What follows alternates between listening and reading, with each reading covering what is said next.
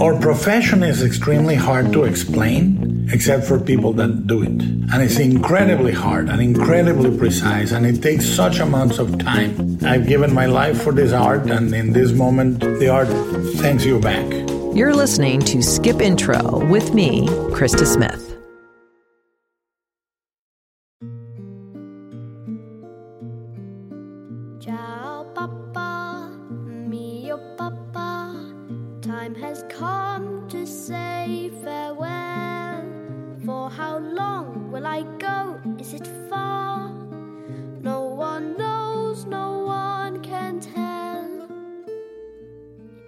There is something incredibly special about Guillermo del Toro.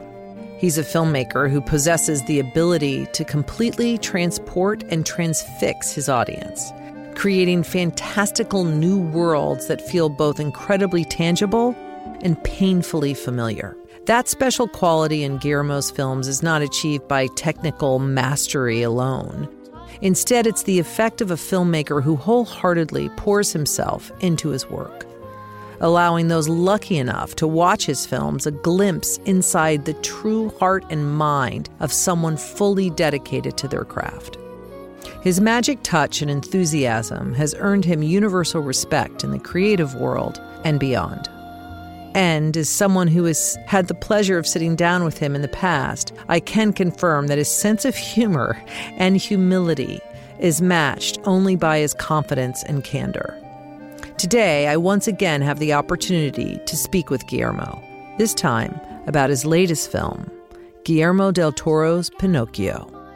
Brought to life using classic stop motion techniques, it's a bold, arresting reimagining of Carlo Collodi's classic fairy tale.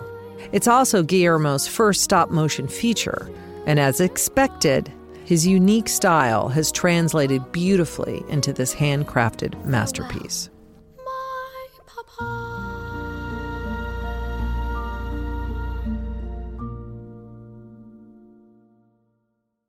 Guillermo, I found our interview from 2011 Comic Con. It's so ironic to me because we were talking about Pacific Rim. You were filming it in Toronto and you were saying how Mary Parent didn't want you to come down and, you know, all that stuff and, and, and whatnot, but was just so amazing as Pacific Rim has become such a giant part of my life because my younger son is obsessed with that film. I've seen it, I don't know, more than 20 times. And then the, the sequel, and I had to track down the kaiju. Mary helped Yes. me track down the actual kaiju figure.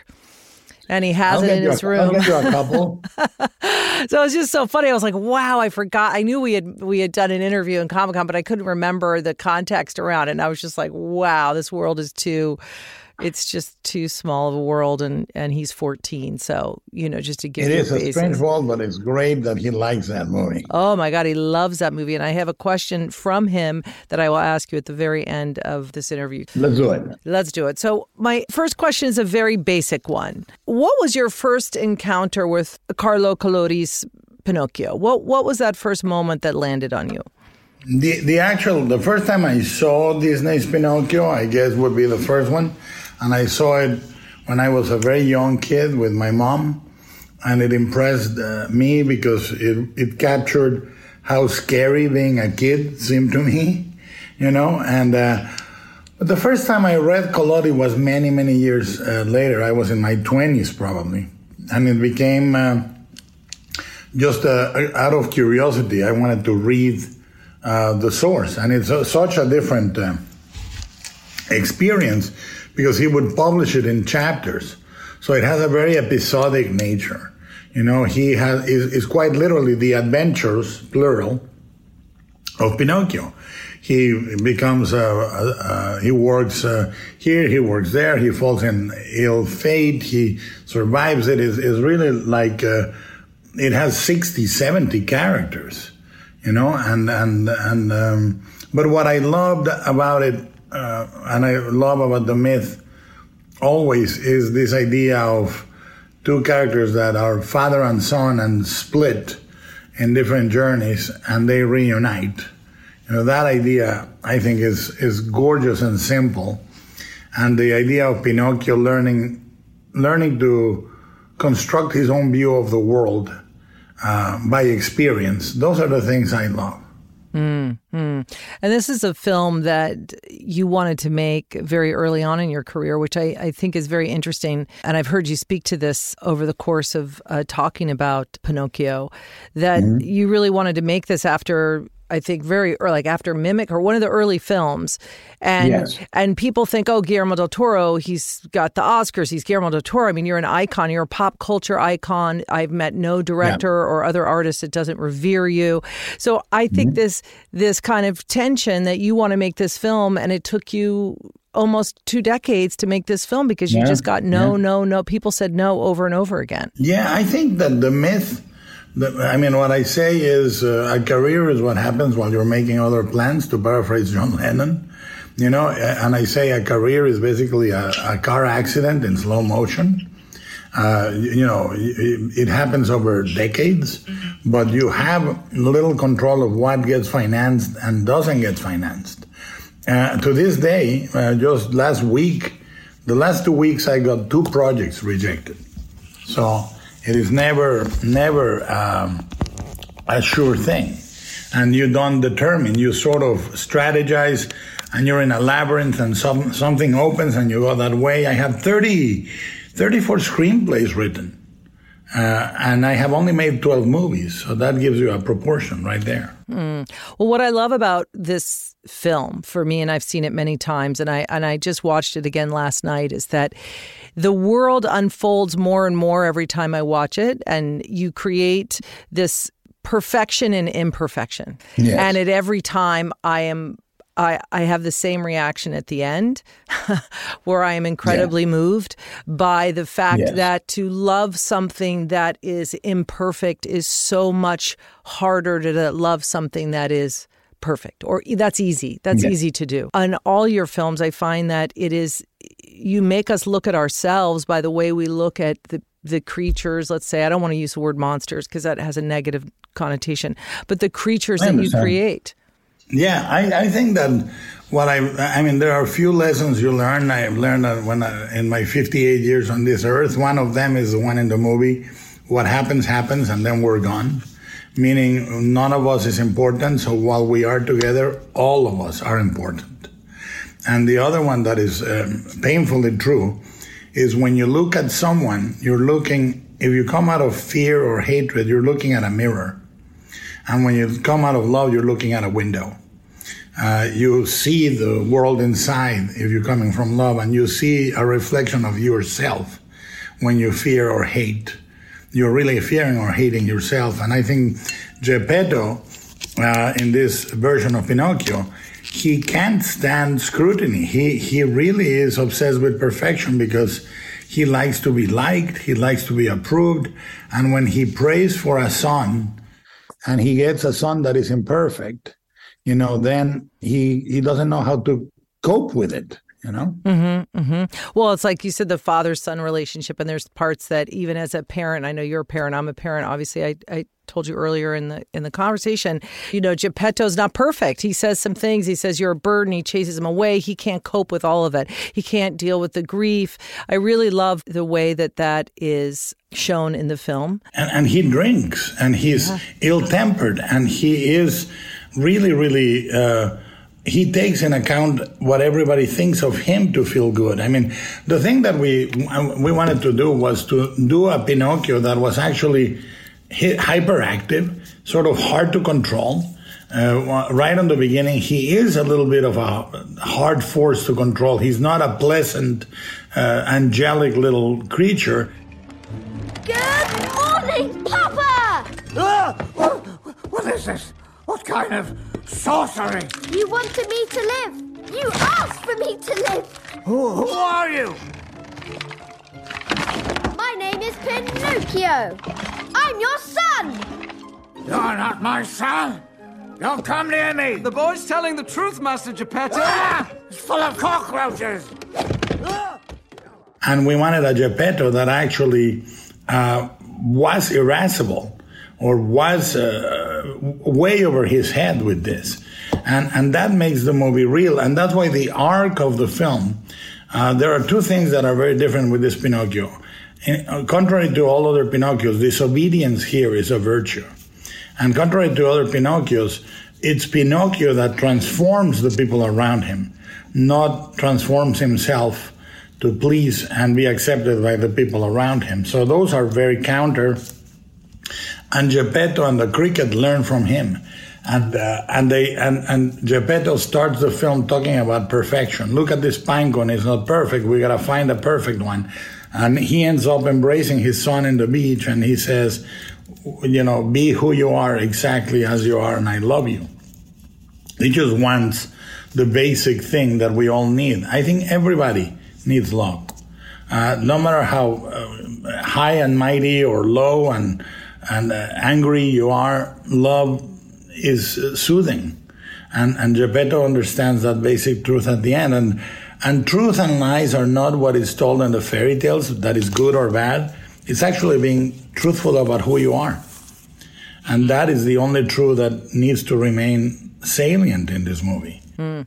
Well, I think it's really effective where you set this film in fascist Italy between the wars, where everybody is scared into obedience. No one wants anything outside of the realm. Everyone wants everything to be perfect because they're under this kind of tyrannical rule. It just layers the story it, beautifully. You just understand it on a big, on a micro and a macro level about what what this quote unquote puppet is doing when all the other people are actually puppets. if you actually look at it. Well, that was one of the reasons, amongst many, one of the reasons to do it in stop motion is because I said, wouldn't it be beautiful is if everybody in the town think they're not puppets and they behave like puppets and they are stop motion puppets. In fact, it's a, it's a world populated by puppets. And this is your first stop motion film, correct? Uh, my first feature, yeah. I mean, I, feature, I, yeah. I did I did shorts when I was uh, young, and I have co-directed animation at DreamWorks, but I've never co-directed a full feature, uh, and certainly not in stop motion. But uh, I I had a company that did stop motion for ten years, um, stop motion and makeup effects in Mexico. I have done and animated myself stop motion, but it's a dream. It's, a, it's quite literally. I've been dreaming about this for decades, and actively, this movie started to be developed in the early 2000s.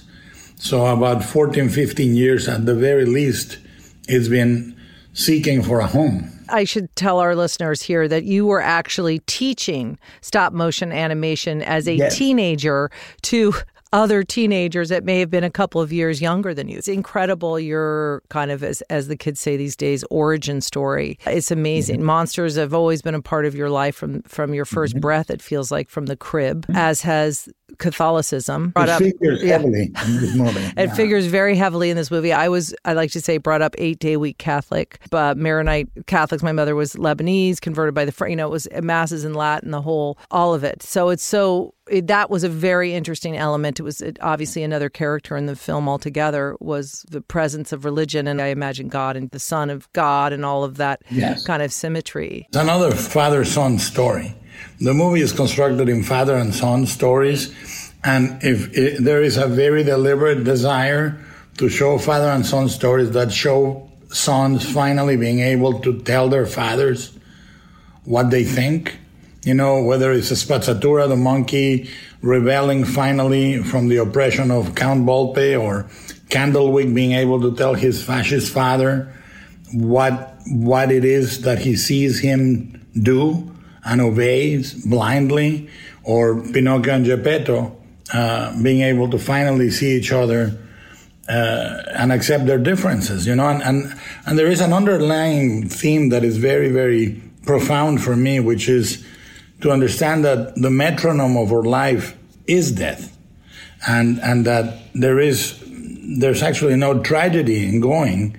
There's a tragedy in wasting our life you know, while we are together. And, and I think that is very profound for me and very heartfelt because I lost my dad um, about five years ago uh, after Shape of Water, and I lost my mom uh, the day before the premiere of uh, Pinocchio. And, and I really come to understand that uh, I am on the last uh, quarter of my life. I'm 58 and uh, and I have one quarter to make good for the rest of the, of the people that are going to stay behind. And I'm, it's a deep reflection for me. It's very very primal. What is your relationship with Catholicism these days? Well, I, look, I, I I I love the teachings. I love the stories. I love the cosmology. I don't like the organization.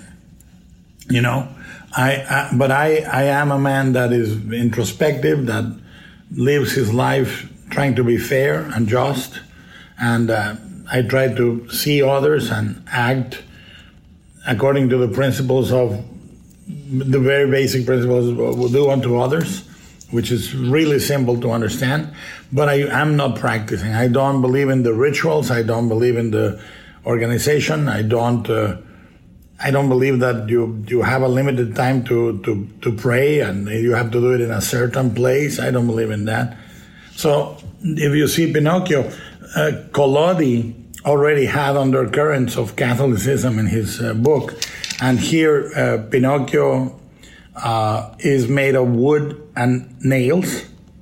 Uh, he loses the same arm than the Jesus on the cross as he comes back from resurrection to save others. He even gets crucified in the film, so it's not exactly subtle. Papa! Papa, Papa! Over here! Pin- Pinocchio! It's me! I came to church! It's a demon!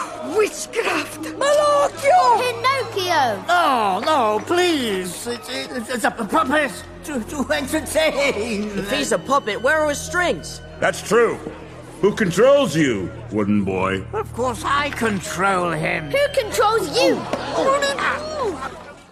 I appreciated all the little, I, I, you know, I guess you could call them Easter eggs, but I appreciated all of that. it comes, Alfonso Cuaron makes fun of me. He says, You are so Catholic.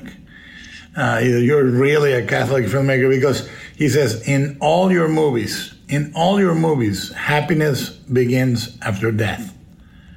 And I think he has a point. You know, I must concede that, that uh, there is a, a, a very moving belief in something after death. I don't know what it is, but uh, but it was very moving for me to to do Pinocchio because uh, uh, he stays alive.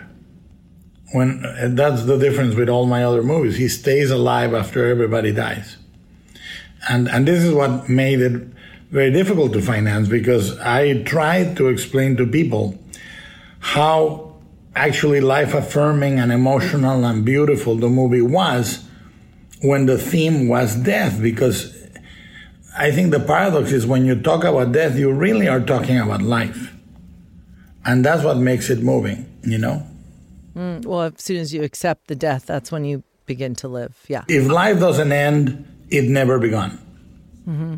And just just to see Pinocchio's arc, because he's like, I'm alive, I can never die. You know, just to see that mm-hmm. arc is so beautiful. One thing I do want to discuss is the amount of time that goes into a stop motion film. And I think uh, for our listeners, most people, you know, when you make a movie, it's maybe three months max, and that's a long time. You know, you're on location for three months and whatnot. But this took a thousand days, I think I read uh, approximately. Ni- About 940 days of shoot, yeah.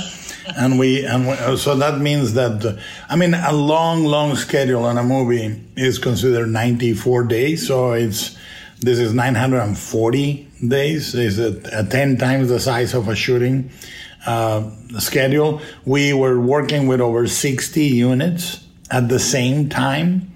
Some units were going down, some units were going up, some units were, uh, you know, in preparation, but they were all shooting or preparing concurrently. And uh, if you think about it, to move a character, it takes 24 frames for it for, to yield one second, and the movie is two hours, and it's incredibly complex to unify the acting style, to unify the directing style, the style of the film. Unfortunately, this is happening when I am on my 12th film, and uh, I have produced or co-directed even much more. And Mark uh, Gustafson, my co-director, has directed over 200 commercials, and has directed feature uh, animation and features. And uh, we were able to combine our forces for this, which is a titanic amount of work. And people should know everything in this movie is done by hand. It is not a computer generated character. It's all done by artisans. There's incredible action in this film.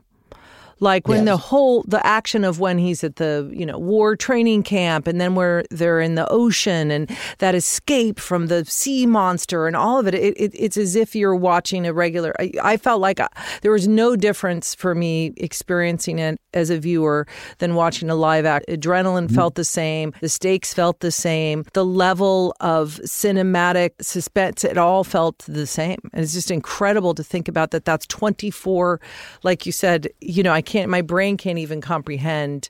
No, no. Listen, even people that are in animation have a hard time figuring out how stop motion is done. It is an incredibly artisanal, artistic, deep dive universe that, fortunately for me, I've lived in since I was a child because I started doing stop motion in my Super 8s. And, and I know it, and my language and my vernacular with my co director or the animator was seamless. But to give you an idea, it also is analog to live action. We are photographing real little sets with real little props. We have miniaturized the fabrics. We have miniaturized the weaving, the color, the patterns. It, everything is, every character is about 12 inches tall, you know? And the universe you create is in that sort of, it's not a miniature, it's a maxiture. They're really, like the church is really big, but everything is detailed with uh, reference photographs. There's real cinematography and it's as complex as live action, but the way I say it is like Ginger Rogers to Fred Astaire. We do the same steps than they do, but backwards in high heels. You know, it's really uh, more complicated in many ways. Definitely more complicated. I mean, you look at it and it's, it's, it's staggering. In the, in the 1000 days when you say it like that i wonder are there moments for your creative process to change during that time did you have did things switch for you or for for mark or any of the animators Were, was there any kind of tension that happened during that or is it mapped out and it just takes that long you know just to be completely candid everything is impossible everything is impossible we we tackled a movie that was almost superhuman to do. And the demand that I place on everybody in this uh, film, I said we we will always give a hundred percent of ourselves a hundred percent of the time. I said we will only be as good as our worst shot. And I said, and and we did. We did things that normally are not done in stop motion. We actually re, reshot about 30, 35 shots we said we got to do it again because I see the character moving, but I don't feel the character is thinking or feeling. And I don't want motion, I want emotion. You know, and, and it was very, very taxing because up to the last day, and this is something really interesting, up to the last day, everybody thought I would ease, ease up. But uh, there were no animators left, and I said to Alex and Ale- uh, Alex and Mark, "We gotta reshoot this shot." And and Mark said, "Well, there's no animators left." And then Mark said, "But I could do it." And I said, "Well, then you're gonna do it because I want this shot to be reshot." And and Mark went in and animated the last shot of the production himself because there was a mismatch in the move. So the rigor in this movie started on day one and didn't end until we finished shooting. It's incredible. I always say every day in my life, how you do one thing is how you do all things. And it sounds like, you know, it doesn't matter whether it's first day or the last day. I love that. All right, which brings me to casting. You struck a nerve when you said about you wanted to see the emotion. You see the motion, but not the emotion. And what I think is so incredible is the voice actors. Ewan McGregor, first of all, amazing. Cate Blanchett, amazing. The young boy, Pinocchio, who also plays Carlo, is incredible. Ron Perlman, who you've worked with many, many times. But also, it's not only the actors, it's the casting of the um, animators that are acting as well. Yeah, normally because how complex it is to schedule a movie like this, you get one animator to do one shot, but not they don't follow up with that same character. The next shot is animated by somebody else in the same sequence, and somebody else, a third person, animates the, the fourth shot. But in this case, Mark and I, Mark Gustafson and I, we said, we gotta give, we gotta cast the animators. Whoever is good at that character gets to animate that character. And to give you a couple of examples, the scene between Geppetto and Pinocchio, the scenes in the bedroom, one animator did that over two years. One single animator animated Geppetto and Pinocchio in that scene. Another animator, uh, Tiago from Brazil, he went into limbo to animate the dialogue between Pinocchio and the Sphinx, and he stayed in limbo for two years. You know, so we did things a little different than normal. The other thing that we did that was very, very much transformative is we went into this movie and said, we don't want pantomime in the acting style. We want naturalistic, thoughtful, emotional animation that can be quiet because animation can be very sitcom overactive, over hyper. Uh, the camera moves all over the place. The characters move all over the place. And I think, in my opinion, to mature into the style that we have in the acting uh, takes a lot of, uh, not only a lot of um, uh, effort, but animators understand that we didn't want a gag. Like if somebody does, uh, uh, we did a lot of failed acts people do mistakes, quote unquote, like uh, Geppetto stumbles on a bottle that is on the floor or gets into a fight with a floating balloon and gets a little tangled with it. But none of those were played for a gag. They were played for naturalism. And this is a movie that has a huge degree of naturalism in the acting. I think it's what makes it a masterpiece. You just you are completely in this world and you're not mm-hmm. thinking mm-hmm. that these people are not the irony is obviously in the fairy tale Pinocchio wants to become a real boy, right? That's the goal is to become real and what you're mm-hmm. watching is real. I can't state enough how that kind of concept moved me. You've brought empathy and dimension to creatures and monsters that have appeared throughout your work. I'm just curious, as a child, was there a time when monsters truly terrified you? And how did you then come to view them through a lens of fragility and loss? I was born uh, melancholic. I mean, I think I was a melancholic child since I was a baby. I was very, very tied to to sort of the vibrations of the ether. Uh, when I was a kid, I was a quiet, a quiet boy, an observer, not a participant. I was uh, very, very scared to the point where I developed what psychiatrists or psychologists would call a counterphobic reaction, which means the things that scared me the most I fell in love with in order to cope and I think that that that is the origin probably of my love of monsters. But the other thing that I truly truly felt as a kid is that monsters were the incarnation of the permission to be imperfect, the permission to not be the active, sporty, uh, happy, sunny boy that everybody seemed to consider an ideal, you know?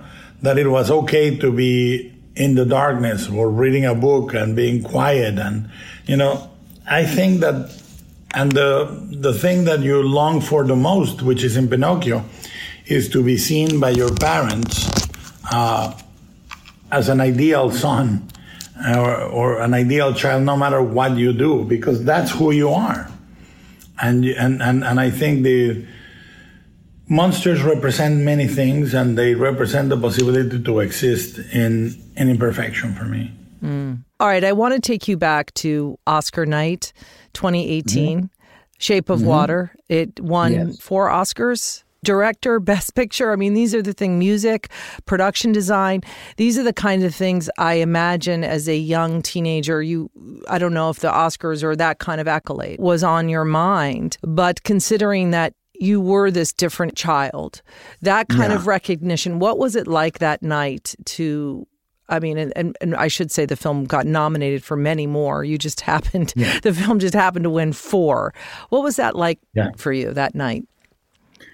You know, it, it, I must say there's two answers. One, to make Shape of Water was so difficult that it felt really uh, satisfac- a great satisfaction, but at a really intimate spiritual level, there is a thing nobody sees at home, but you live. Imagine that you're shooting this a POV. You're on your seat you see the, the your, your, wife or whoever you're with, uh, the, your colleagues, your friends, and then the camera goes on stage, climbing the steps, and then the camera turns, and you see the entire theater, and the theater is applauding, and there is a wave of love from your peers the people you have admired, the directors you have looked up to, the designers, the cinematographers, the editors are there, and the wave of love is incredibly healing. Is the single most healing moment I have had experience up until then. You know, and uh, and I've had really in my life three or four healing moments. Uh, and I, I, I, there's no way to explain explain it, but as a wave of love. And, and, and, and our profession is extremely hard to explain, except for people that do it. And it's incredibly hard and incredibly precise, and it takes such amounts of time and effort and life, ultimately, life, that you say, I've given my life for this art, and in this moment, the art thanks you back. And it's, it's, uh, it's incredible. It's just beyond description. And, and, and, and it is because no matter what, if you do this, at least once, you have rehearsed your speech in the shower. At least once. So I don't care what, how iconoclastic, how anarchic you are a filmmaker, you have at least in the privacy of your shower rehearsed once with a bottle of shampoo. Oh my God. I mean, it is, it was amazing. And that film is incredible and it deserved all of those Oscars and, and, or more, but to get it for picture and director and mu- it's yeah. just so special. The thing that is beautiful and, and it wouldn't be if it wasn't like this. And this is important to say. I got there doing what I do. I did not change and all of a sudden I, I, I, won an Oscar because I did the life and times of Louis Pasteur or I didn't do a different, like I did the movies I did, and the times I've been there, I've been there with Nightmare Alley, with the Pan's Labyrinth and Shape of Water. I've been there with movies that I do. This is what I do. Pinocchio is what I do. It fits with Pan's Labyrinth, it fits with Devil's Backbone, and that's the, that's the satisfaction.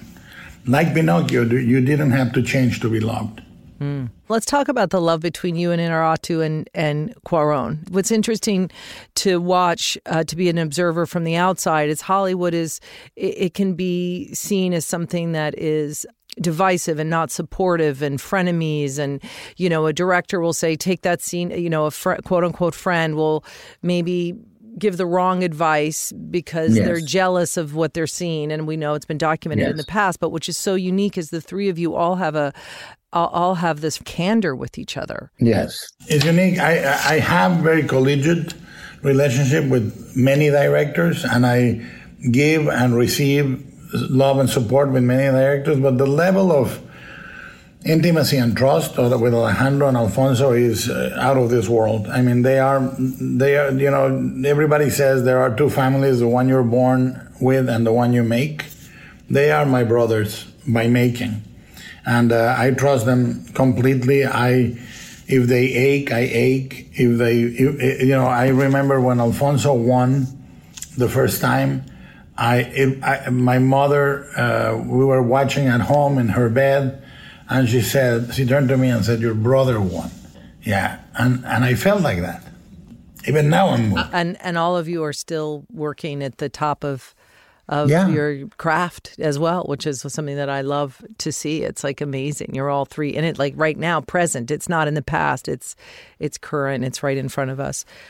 And, and that's why when I look at Alejandro, uh, uh, just going out all out on on a movie like Bardo, where he is confessing and and, and going for experimentation that is grand and risky and all that. It it really fills me with joy for him to see him doing that, because uh, the the, the normal route is once you get some something uh, some accolades or you play it safe, and they they both. I was talking to Alfonso last week, and I'm talking about what he's shooting, and they never play it safe. Neither do I. I tried. If you look at my filmography, I have a noir, a gothic romance, a giant robot movie, an animated stop motion Pinocchio. It's like I don't want to be bored. I don't want to do the same movie, and yet they tell similar stories. But we always go out and, and push a new genre or push a new register. Mm. It's amazing. Where I, I feel privileged to be alive during the time that the three of you are making films. All right. Well, one, I'm asking this question to everybody uh, this season on the podcast, and that's about small mm-hmm. wins. And I know you might have had a small win. Uh, just as we said, there's no what, what's a Sunday because listeners, we are recording this on a Sunday. Um, so I came to this because everything going on in the world and even in my own life, sometimes just a really good cup of coffee feels like a tremendous win. Oh, so yeah. I would ask you what what has been a, a a small win that you've recently experienced? You know, I, I always I always feel really really good when I see a good movie. Always. I, I mean, when I know somebody is out there trying a really good movie trying to tell it really well, trying to create either a great comedy or a great little scare. And um, you know, not not a few days ago, I saw a, horror movie called Smile, and it had a, a fantastic uh, set piece that was so well thought and so well calibrated. And I, and I I was uh, elbowing my wife Kim and saying, "Look at that! Look at that! Oh my God! Look at that!" I, I, when, when, when I can be an audience and not a professional, that's a great win, a small great win. Mm. All right, which one of the puppets or uh, creatures from Pinocchio are you going to take and put in your house in your amazing collection?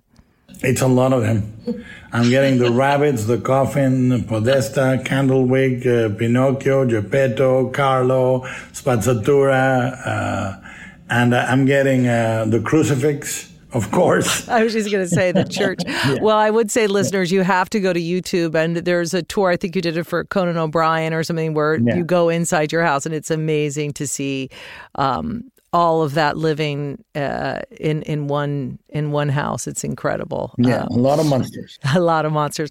All right. Well, I have to ask for uh, my son Ford, who obviously is a like I said is a huge uh, fan of yours, and he wanted to to know how do you come up with these ideas for your creatures? You know, what I what I would say is normally if I'm designing a creature, I go to either art or zoology.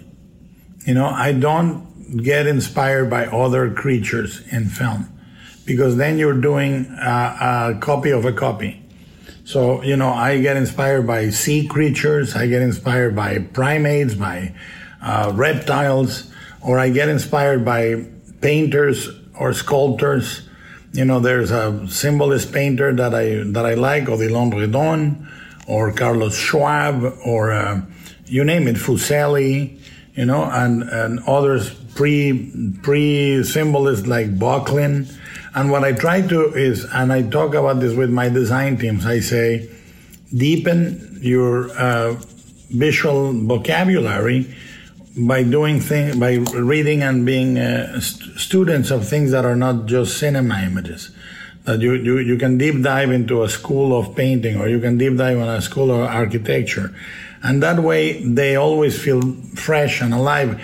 And in the case, for example, of Pinocchio, when we designed the uh, Sphinx uh, that guards the realm of death and the sprite that the wood sprite that guards the realm of life, I went to Mexican artisans, like to, to the idea of a wood carving. I went to Mesopotamian uh, carvings, you know, the winged bulls. I went to, to things that didn't feel organic. I wanted them to feel mythical and sort of larger than life in the sculptural aspect of it. So, you know, you, you, you go to the unlikely source rather than the source that more quickly will give you a solution. And that exploration, then you find the quirks. You say, for example, there I said, I want metal masks on their faces because I don't, I want them to look identically unconcerned. Life and death. They need to look identically unconcerned with the fate of of the recipients of their gifts. So, you know, think about it and think about one thing. Character and form are the same thing.